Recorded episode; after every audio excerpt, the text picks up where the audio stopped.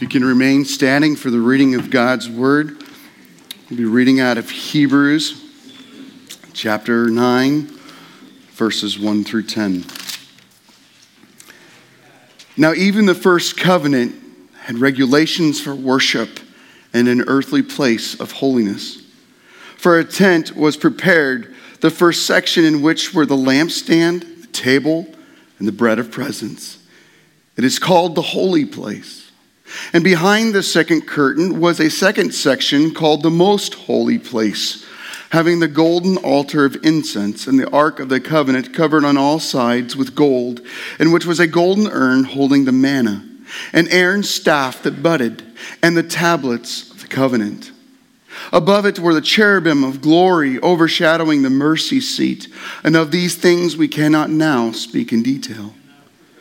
These preparations having thus been made, the priests go regularly into the first section, performing their duties.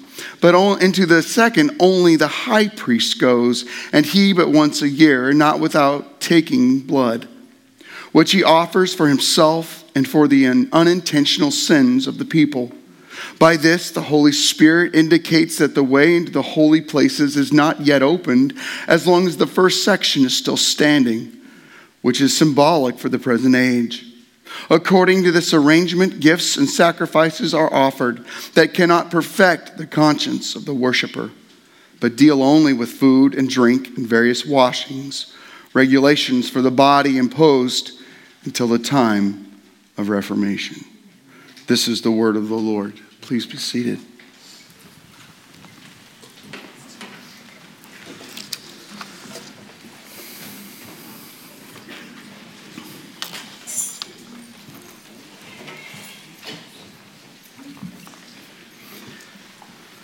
We find ourselves in the continued study of the book of Hebrews.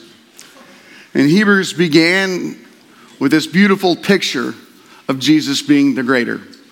He's greater than the angels, he's greater than Moses, he's greater than Abraham.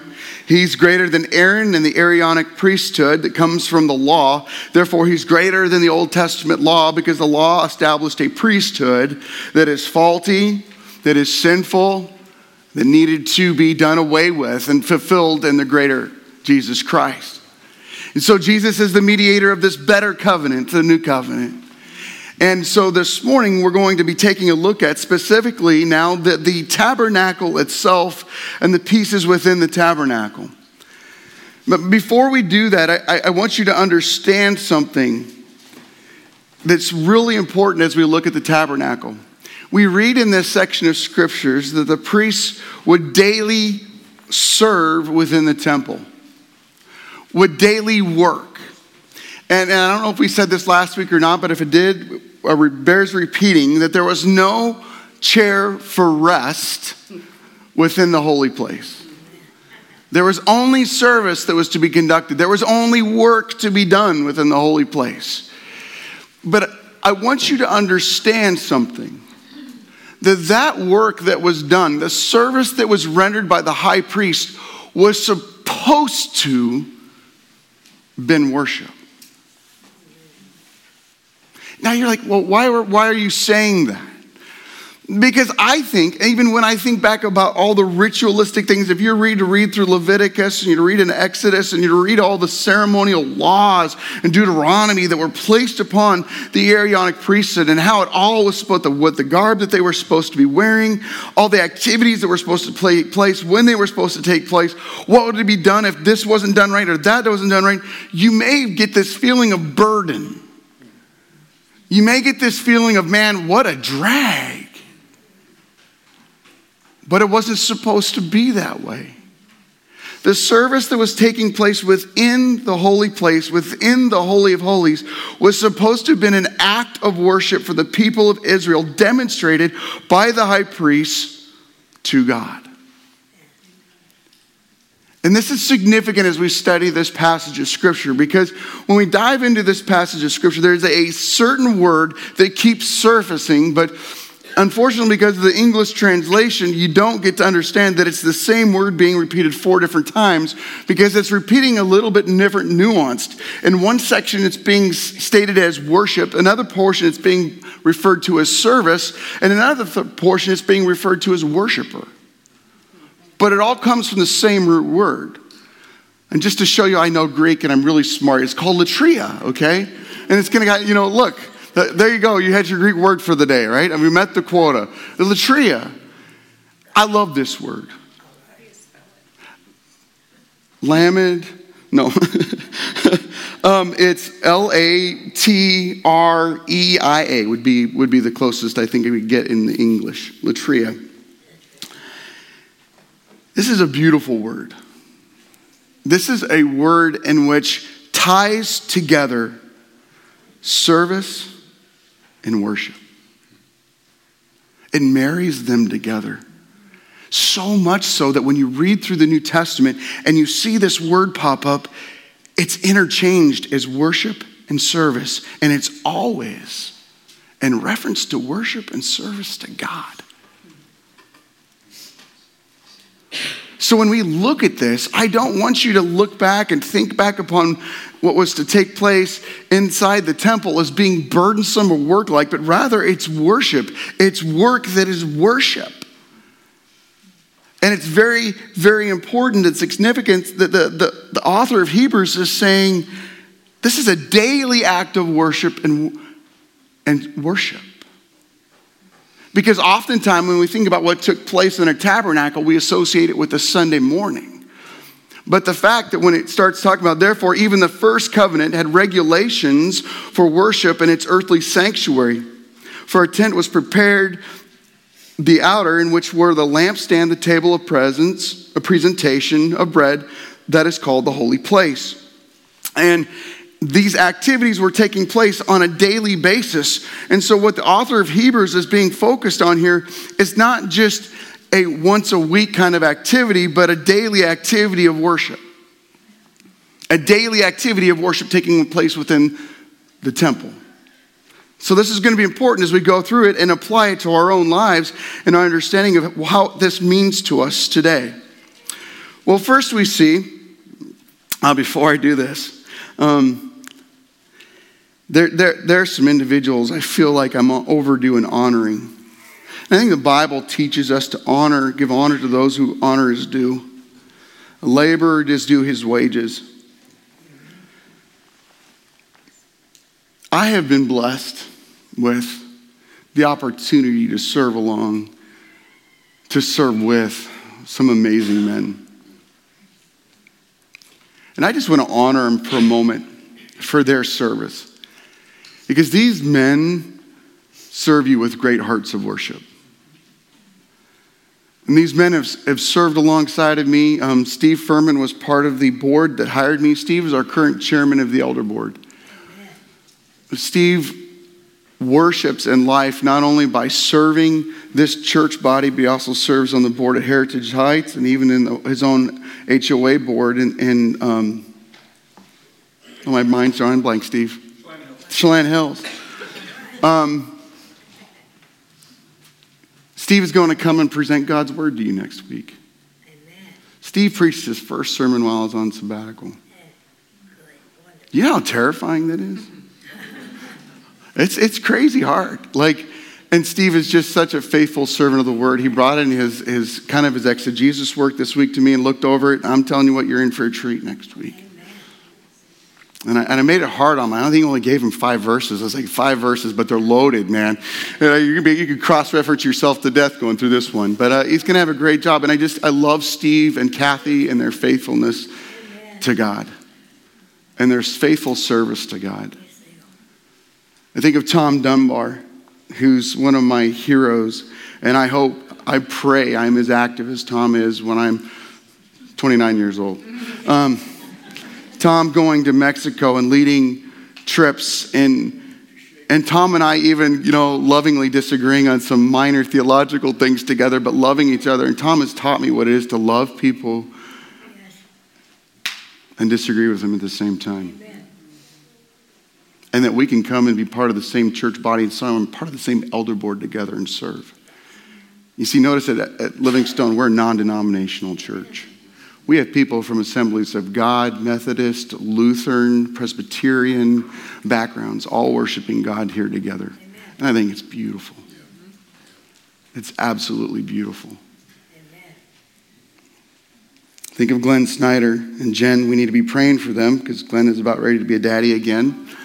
Jen is downstairs serving in Kidville, and she's going to like literally have the baby this week. Everybody pray Tuesday. We just need to be universally agreed on Tuesday, okay? It needs to happen before Christy and I leave. But uh, um, Glenn has just been an incredible, humble servant. He is a young man, considered to be by many, but a very discerning and has a very close, intimate heart with God. And he's very passionate for God and especially for our kids. If you ever watch him during VBS, it's just amazing. And our youth, he loves our youth. His heart breaks for the youth. Think of John and Amy Simpson. John is newer to our church body, but has just stepped up in such a big way. And he is he's full of passion and full of excitement. And he's a great discipler. He is all about scooping up other men and teaching them the word and leading them in the word and he has just been an incredible. He's the one that leads our, our, our adults Bible study time immediately following the service. If you've never gone, I would encourage you to go. Um, basically, they're going to go through what we talk about here, but ask good questions and wrestle with it more. I love John. I love Amy. They're just such passionate, wonderful people. I think of Dwight. Uncle Dwight. In Orlando, Dwight is um, Dwight's my storyteller. Dwight teaches me to slow down and listen to the voice of God. I love these men very much. Think of Paul McNally. Paul's my buddy. We give each other such a hard time. How do you know I lo- really, really love you? I give you incredible amounts of grief. Um, ask Paul um, Paul has taught me. Paul and I have had some really hard discussions. I mean, there's been times with Paul that I've just locked horns and gotten into it, and we've hugged it out, and we've loved. I love that man deeply. He has been so patient with me. And Pat, his amazing wife, and all the medical issues they've gone through, and they just keep praising Jesus. Martin has served as an elder with me and I've appreciated Martin and his patience and his quietness and his love for his bride. Yes. As she slowly loses memory that he even exists. Why, why talk about these men? And because I, I, I want you to understand that God has gifted this body of believers with, with people who love Jesus and, and love you and that desire to see God glorified in this place. They're not, they're not seeking their own praise, and they're probably going to be very uncomfortable with me talking about them like this. And I'd be remiss to leave out Robert. Robert's no longer an active elder, but he's still part of our elders. And Robert has Robert has a gift for people. And you wouldn't know it. Many people, Robert is an extreme introvert, and he got up and he preached. I think he slept for three days after he did. Um, extreme introvert, but a faithful student of the Word of God and very, very serious about what it means to apply the Word of God to everyday things in life. I am who I am, and I'm able to preach the way I'm able to preach because I'm surrounded by such men who pray for me, who hold me accountable, who teach me about God's word. I just wanted you to just, I just, I have not done that in the seven and a half years that I've been the pastor here, just taking the time to honor them. And so when you see them, just give them a hug and thank them. Because when you become a leader in the church body, you do paint a target on your chest, and the evil one comes after you. Because the evil one loves to take down leaders. And they have lovingly and faithfully served, and I'm just so appreciative of them. Little side note this morning. But I think it's just a delight to see if you want an example of what it is to serve and work and worship, there's your examples. So the author goes on and he's going to talk about um, what takes place or the different elements within the tabernacle. So the, the, tabernacle was designed, the temple the tabernacle was designed in a large rectangular area. In the outer courts, the, the, author of Hebrews is not going to address, would have had this bronze laver to wash, and then would have had a huge sacrificial altar that would have been outside. And, and people could have come into that, into the outer area. But no one except for priests were able to go into the holy place, and no one but the high priest was able to go into the Holy of Holies. And in the holy place, there were three things. Now, the author of Hebrews is going to throw you a curveball this morning, but from the author of Hebrews' perspective, he is thinking of not just, he is not thinking of, of places of where things were at, like positionally located, but rather their functionality on the Day of Atonement. Okay? I want you to kind of think that way. He's coming at it from the perspective of their functionality on the Day of Atonement, what role they would have played on the Day of Atonement, which would have been the day once a year when the high priest would have come in and, and served in the Holy of Holies and brought, brought blood in, there. And so in the, in the outer, this outer room that would have been sealed off from the outer court was this place called the holy place. And there was the, the altar of incense, there was the table of showbread, and then there was also this golden lampstand. And he begins speaking about here this golden lampstand. Well, God put that in there. So you got to understand the, the curtains were made extremely dense. It would have been completely blacked out in that space. There would have been no light visible in the holy place or the Holy of Holies had there not been this lampstand. And this lampstand served as a reminder to God's people to, that they, they kept it continually lit, that God is the light for the people of Israel. That if not for God, there would be no light, no path, no understanding of what it is to have eternal life, what it is to serve God, what it is to be obedient to God, what it is to be in relationship with God. That God is the light for Israel. And then, and then you've got also there in the holy place also the table of showbread. And they would have every week baked more bread. And for the 12 loaves representing the 12 tribes of Israel, they would have sat on the table of presence or the table of showbread there. And they would have sat there as a continual reminder that God provided for the people's needs, that God met their needs. He caused the water to fall upon the earth, He caused the seed to grow, and they caused the harvest to be able to be harvested. And they were able then to take this bread and to make it, to knead it, to dough it and to place it in there as this continual reminder that God provides for the physical needs, the sustenance needs of the people of Israel. And there's, there's this altar of incense. Now, if we're reading in the text here, it seems that if you were to, that the author of Hebrews is placing the altar of incense inside the Holy of Holies. But we know that's not where it was placed. Again, the author of Hebrews is coming at it as their functionality on the Day of Atonement.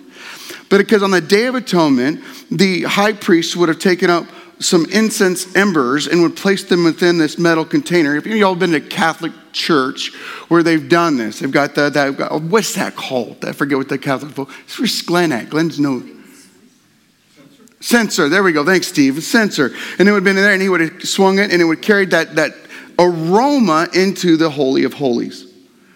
And that aroma representing the prayers of God's people before God, that, that the prayers of God's people, the intercession, God, that God would hear the prayers of his people, that God bound himself to the people of God and he heard their prayers, and these were the sweet offerings of prayers up before the throne of God.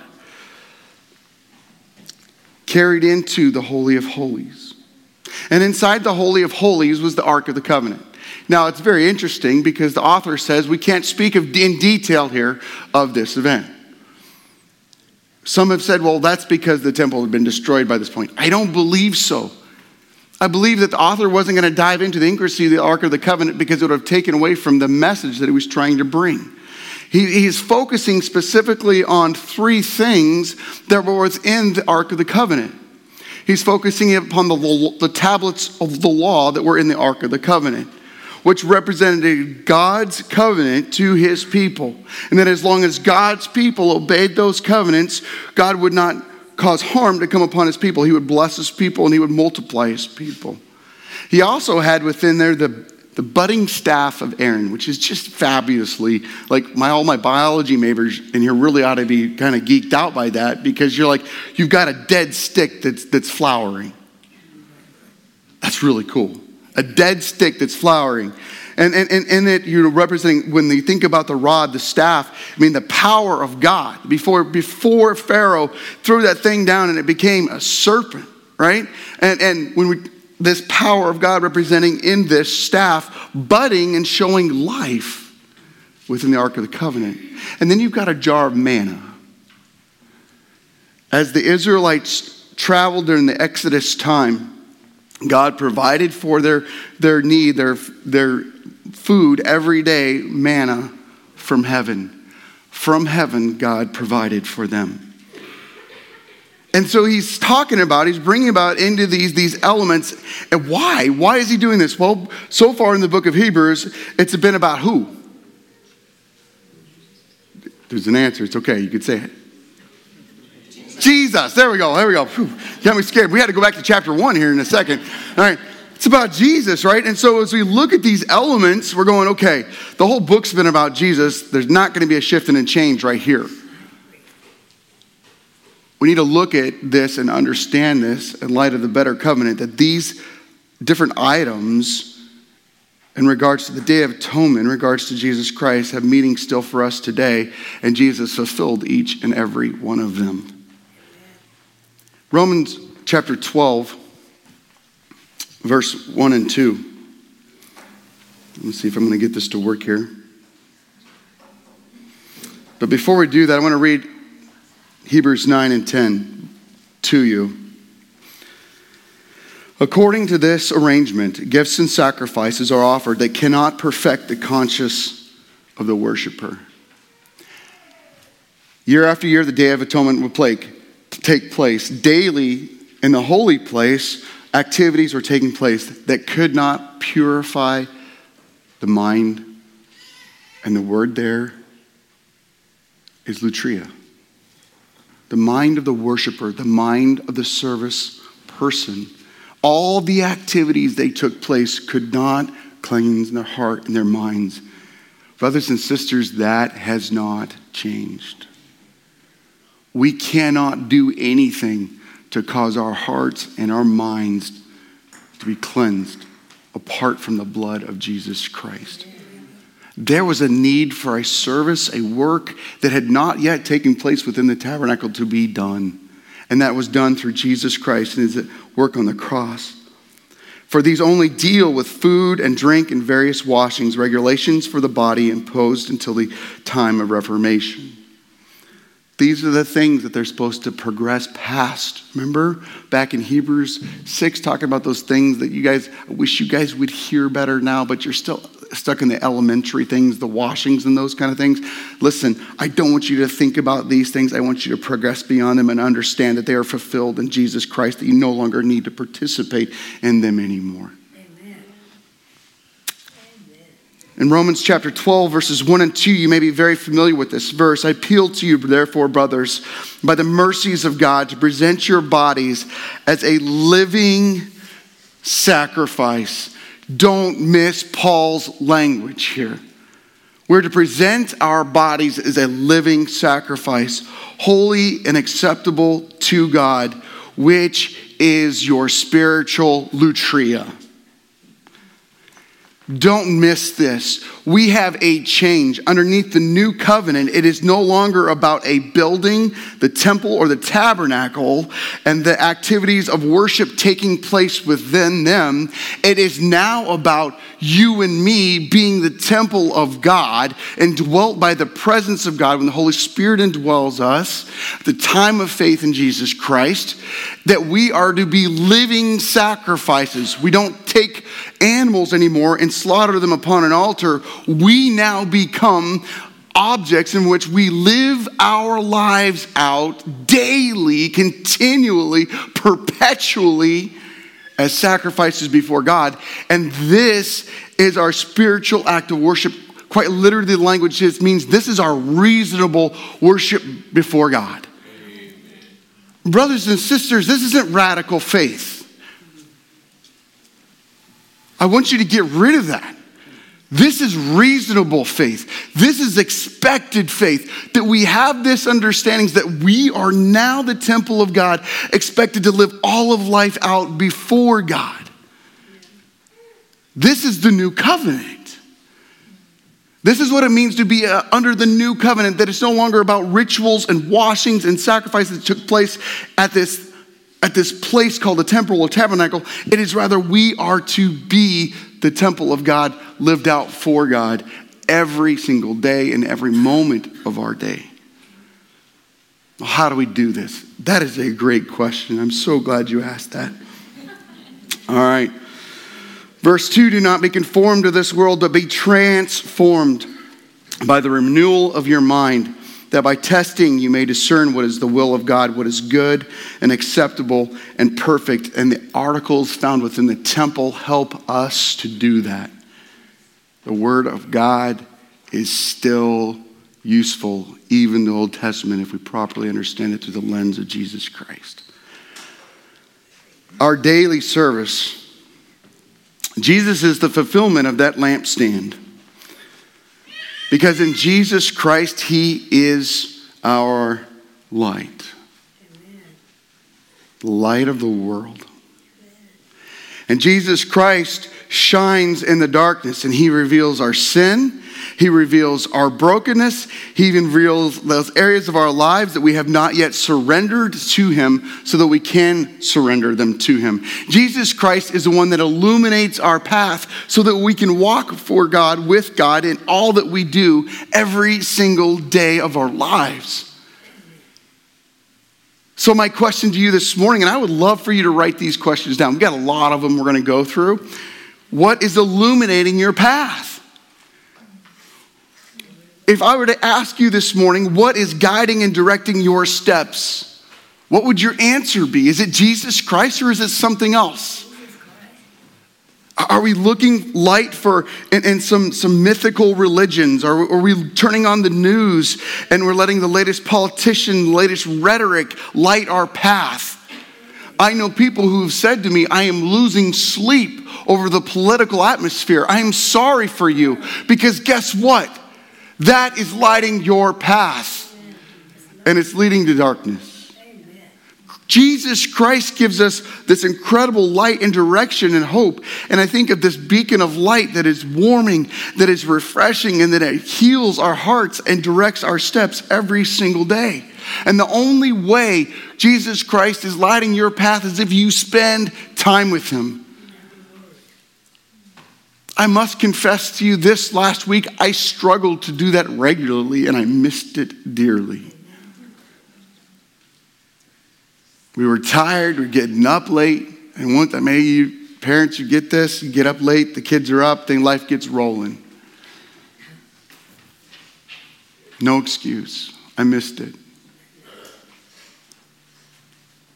I didn't handle situations this week like I could have handled. I didn't hope in God like I could have hoped in God because my life, my, I was not looking for Jesus to be my light because I wasn't spending time with him. What is lighting your path? What is lighting your light? The next thing we see is this, this table of, of showbread or bread of presence. Jesus is our great provider. I love the statement that the woman at the well says when, you know, I can give you water that you'll never need to thirst from. You'll never need, you'll never thirst again. And she's like, Give me that water. Right? And like, what a perfect setup, right? Because then Jesus is able to right move into that conversation. She's so good at that. Listen, Jesus is our provider. He gives provi- provision to us every single day. Amen. Has He not clothed the flowers of the fields? Does He not know the hairs on our heads? Does He not know if a small bird falls from its nest. will he not care for you? What are, or who or what is meeting your needs? Jesus is your great provider. And he will take care of you and he will meet your needs. And there's no reason to be anxious for tomorrow. For anxiousness only leads to more hurt and more brokenness and more anxiousness. Think of the altar of incense. Jesus is our intercessor. I hope you come to love that word. For in the book of Hebrews, it is so significant and so powerful. As our prayers come up before the throne of God, Jesus intercedes on our behalf so that our, our prayers are carried into the very presence of the Almighty God. They're not inhibited by our own messiness and brokenness. Jesus is our great intercessor, so what or who are you looking to save you? We can't save ourselves. Money won't save us, friends won't save us, boyfriends won't save us, girlfriends won't save us, spouses won't save us, colleges, education won't save us. Only Jesus will save us. And only Jesus holds us.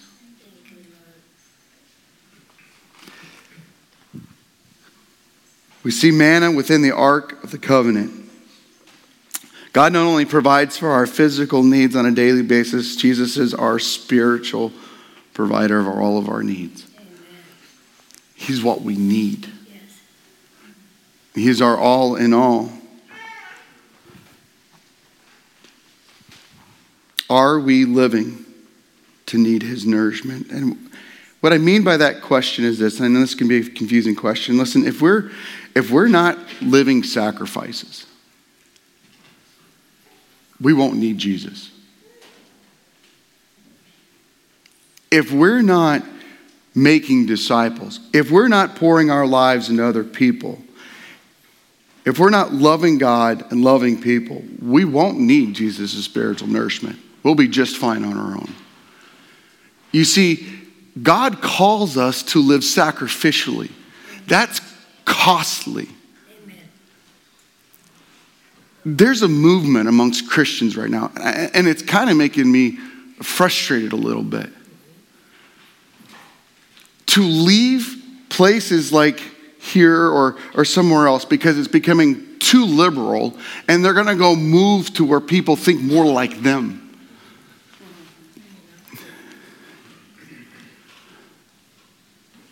I have a struggle with that. We're needed here. Yes, they're needed in those places too, but heaven isn't here. The only place we can move where people are going to think more like the way we're supposed to think is heaven. Don't be shocked when every portion of the United States becomes liberal. Don't be shocked. You're going to become really good at moving. If, if, if, I'm serious, like the question is, you got to ask God, where are you calling me to be and be there?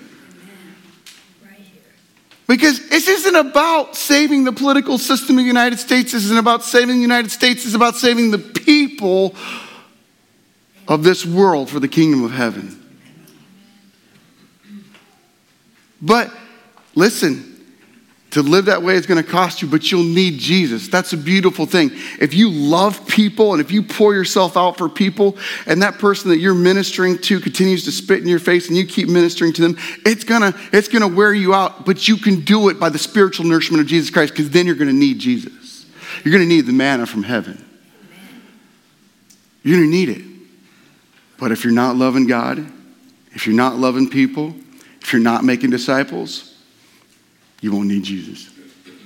And I'm sorry for you because the beauty of this world is found in our desperate need for Jesus Christ. Are you living in such a way that you need his nourishment? You got this budding rod. Oh, I love this. God making dead things come to life.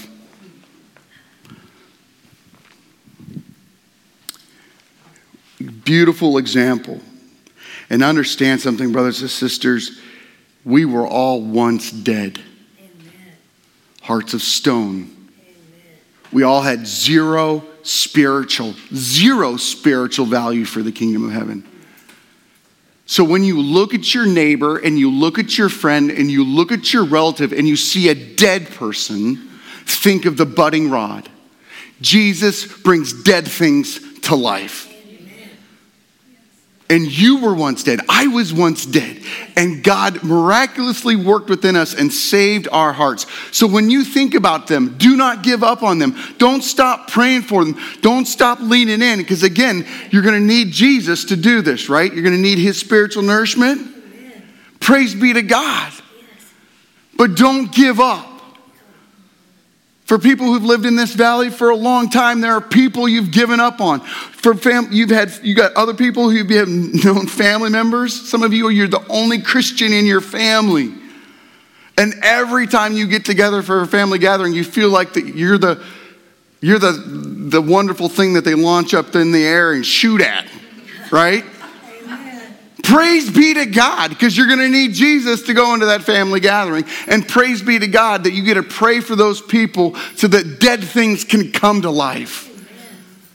The beautiful budding rod, that's what Jesus does. He takes dead things and he brings them to life through his life, death, and resurrection. Praise be to God.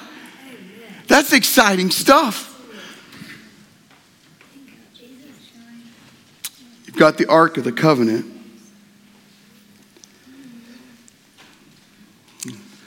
Within the holy place. You see, what the priest used to do once a year is he would bring in, after offering a sacrifice for on behalf of his own sins, he'd bring in the blood and he'd put blood upon the four horns of the altar of incense, and then he'd come and he'd pour that blood over the bema seat of Christ. And he'd do it again the next year, and he'd do it again the next year, and he'd do it again the next year. The Bema seat. This, this position upon which the cherubim oversat and overlooked and would have been this place where they would have poured out the blood. But it is blood of Jesus Christ that wipes away our forgiveness, our sin. Never to be repeated, never to be done again, sufficient for all of time. Christ fulfills the day of atonement. Through sacrifice upon the cross. I want to ask you a question this morning. And if you walk away answering one question, it's, I want you to answer this Who or what are you not forgiving? Who or what? Because we've been forgiven. If you're a child of God here this morning, you have been forgiven. Who are you what not not forgiving? Who are you holding that forgiveness back from? Because we shouldn't be, because we have been forgiven much. Are we living as redeemed people of God? Are we living as, as people who have been had their sins forgiven, or are we living as condemned people of God? Because condemned people of God are bitter, angry, and resentful. Forgiven people of God are filled with hope, life, joy, expectation. Like we wake up every day going, God, what are you going to do today? Because I'm forgiven and you're going to forgive more people today and I get to be part of your redemptive work in other people's lives. I went to coffee yesterday and it just broke my heart. Christy and I got up in the morning, went to coffee. There was an individual there I've had interaction with before and I've attempted to reconcile. I don't, I don't know why he's still angry with me. The only three people in that place are Christy, I, and this other guy, and the people working behind the counter. I'm standing right behind him. He puts his head down and walks away. And I'm just like, my heart's breaking because I'm like, man, this is supposed to be a brother in Christ. And, and, and, he thinks like, oh, I'm just, I'm standing my ground, but he's, he's devastating his own relationship with God. And that's why I was so sad. It wasn't because he's mad at me. His own relationship with God is being held back because of lack of forgiveness. And that's what we think. We think if we don't forgive somebody, that somehow we're, oh, I'm holding my ground. If I offer them forgiveness, they're going to get over on me. No. You are hurting your relationship with God and it will pour over into other relationships in your life. You cannot hold that tidal wave back. You'll stop loving your spouse less. You'll stop loving your kids less. You'll stop loving other people around you less. You won't be able to know the beauty of the community of Jesus Christ if you don't forgive. Because Jesus Christ has forgiven us much, we can forgive much. And we can let it go and we can be free in Jesus Christ. Don't let those seeds take root in your life and destroy this beautiful relationship that we have with God, the freedom that we can have because we have this great high priest and he's interceding on behalf of me. Amen. And he can't take a day off because of me. Let's stop pointing the finger at other people. Well, yeah, so and so is the reason Jesus can't take off. no, me. Me. My brokenness, my sin, my shame, my guilt, all that junk is the reason Jesus can't take a day off. And I'm so grateful he doesn't. So grateful he's my light that shines in the darkness especially the darkness of my own heart. I'm so thankful that He is the provider, that is a husband and supposedly provider for my family. I don't have to worry about where the next meal comes from. I don't have to worry about if I don't get a paycheck tomorrow. I don't have to worry about if my wife is, because my God will provide for my needs because Jesus is the great provider. He made everything. Jesus is my great intercessor. He hears my prayers not because of what I've done, because of what He did. Jesus is the bread of life. He provides for all of our spiritual nourishment. He grows us up in Him. Jesus is the one that makes dead things alive. Am I living my life like He brings dead things to life? Jesus is the great lawgiver, giving, placing us underneath the new covenant that provides forgiveness for our sins and writes the law upon our hearts, not stone anymore. You see, God doesn't want your rituals. God doesn't want your religion. He wants your heart. He wants you to listen to his voice. He wants you to walk with him. He wants you to, to dine with him on the incredible nourishment He provides in the Word of God, but if you're not in it, you can't enjoy it. Amen. He wants you to talk with Him as if you're in the same room with Him. If He's right there, He wants you to, to, to experience life with Him. This is our Savior. If you're in Jesus Christ, you're not condemned. You're not. You're forgiven. For us, it's going back to the garden. It's, it's in the cool of the evening. It's, it's this idea of us walking with God and enjoying this incredible fellowship with Him. And then living our lives as if we just walked out of the throne room of God. But the beauty of it is the way God works now is we don't ever have to leave.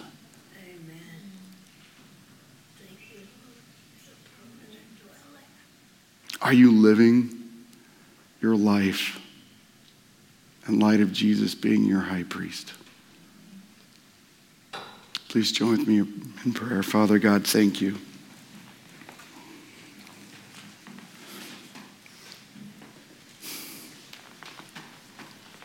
Thank you for Jesus.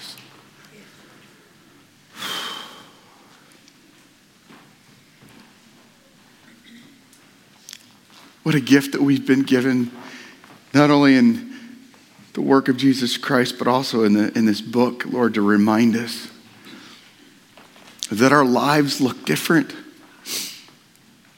How we live our lives is so different because Jesus is our high priest, because we have been forgiven. Because we have light and darkness. We have hope, such incredible hope. Father God, I pray that as we see each other throughout this week, that this isn't about a Sunday thing. This is about a daily thing. This is about how we worship you every single day. We worship you, Lord. The renewing of our hearts, the renewing of our minds.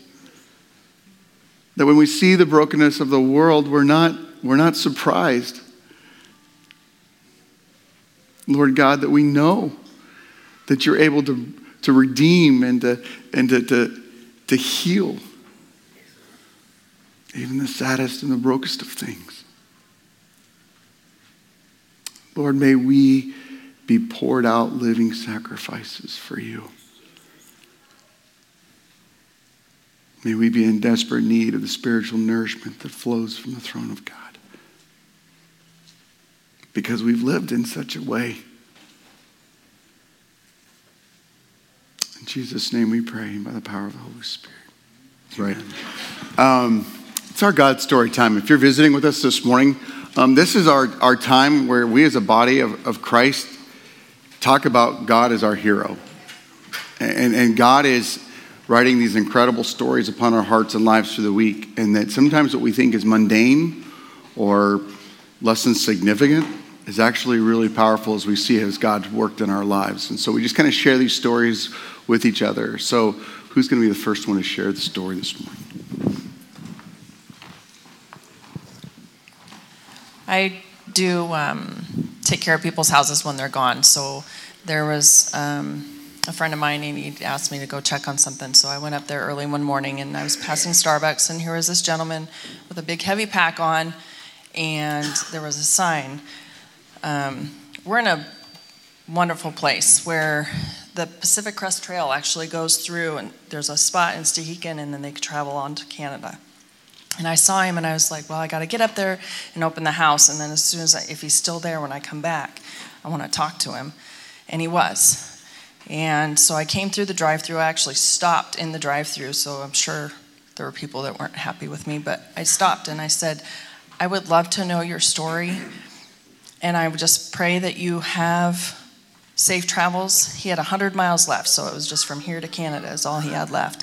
He was rugged. He was not super clean. but then all of a sudden, his little dog came out. And I was like, oh my goodness. And I gave him some money and I just said, go have a warm meal, treat your dog to something sweet. And I said, just thank you so much for what you're doing because it's, you're, it just gives me encouragement for what's out there. So.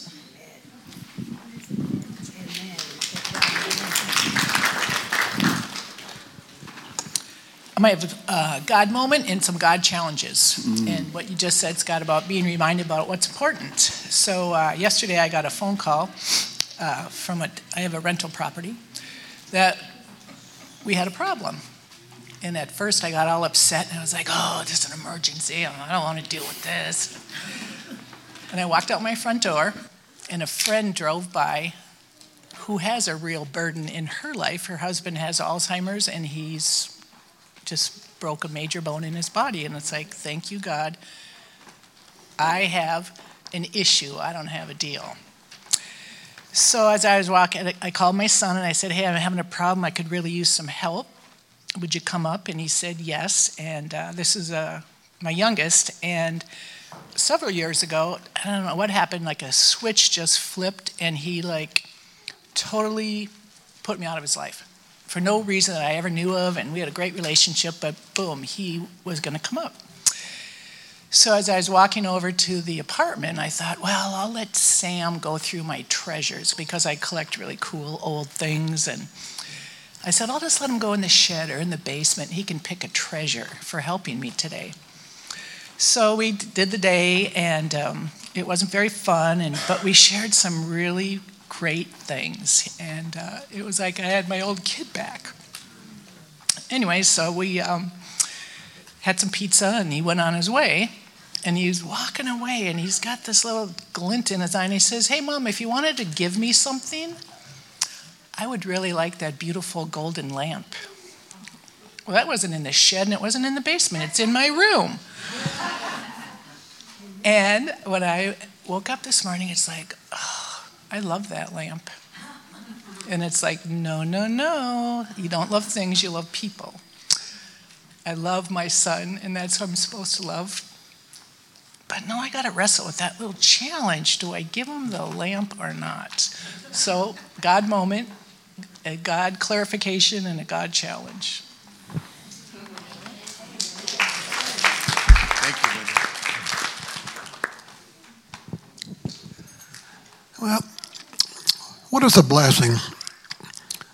To some person, it's maybe getting a new home or a new car or something material. What about when you walk into your wife's room and her eyes are open? Three weeks ago, when I'd walk into my wife's room, I couldn't shake her awake. Yesterday, her eyes were open. We were able to enjoy the entire day together.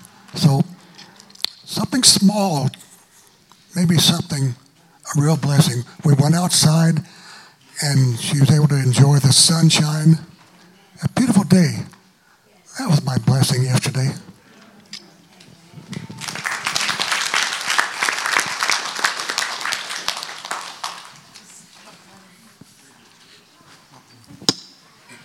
Um, oh, gosh. Uh, I just wanted to share that we had another really sweet time, sweet, sweet time in our life group the other night. And I just, I'm so thankful for what God is doing through our group.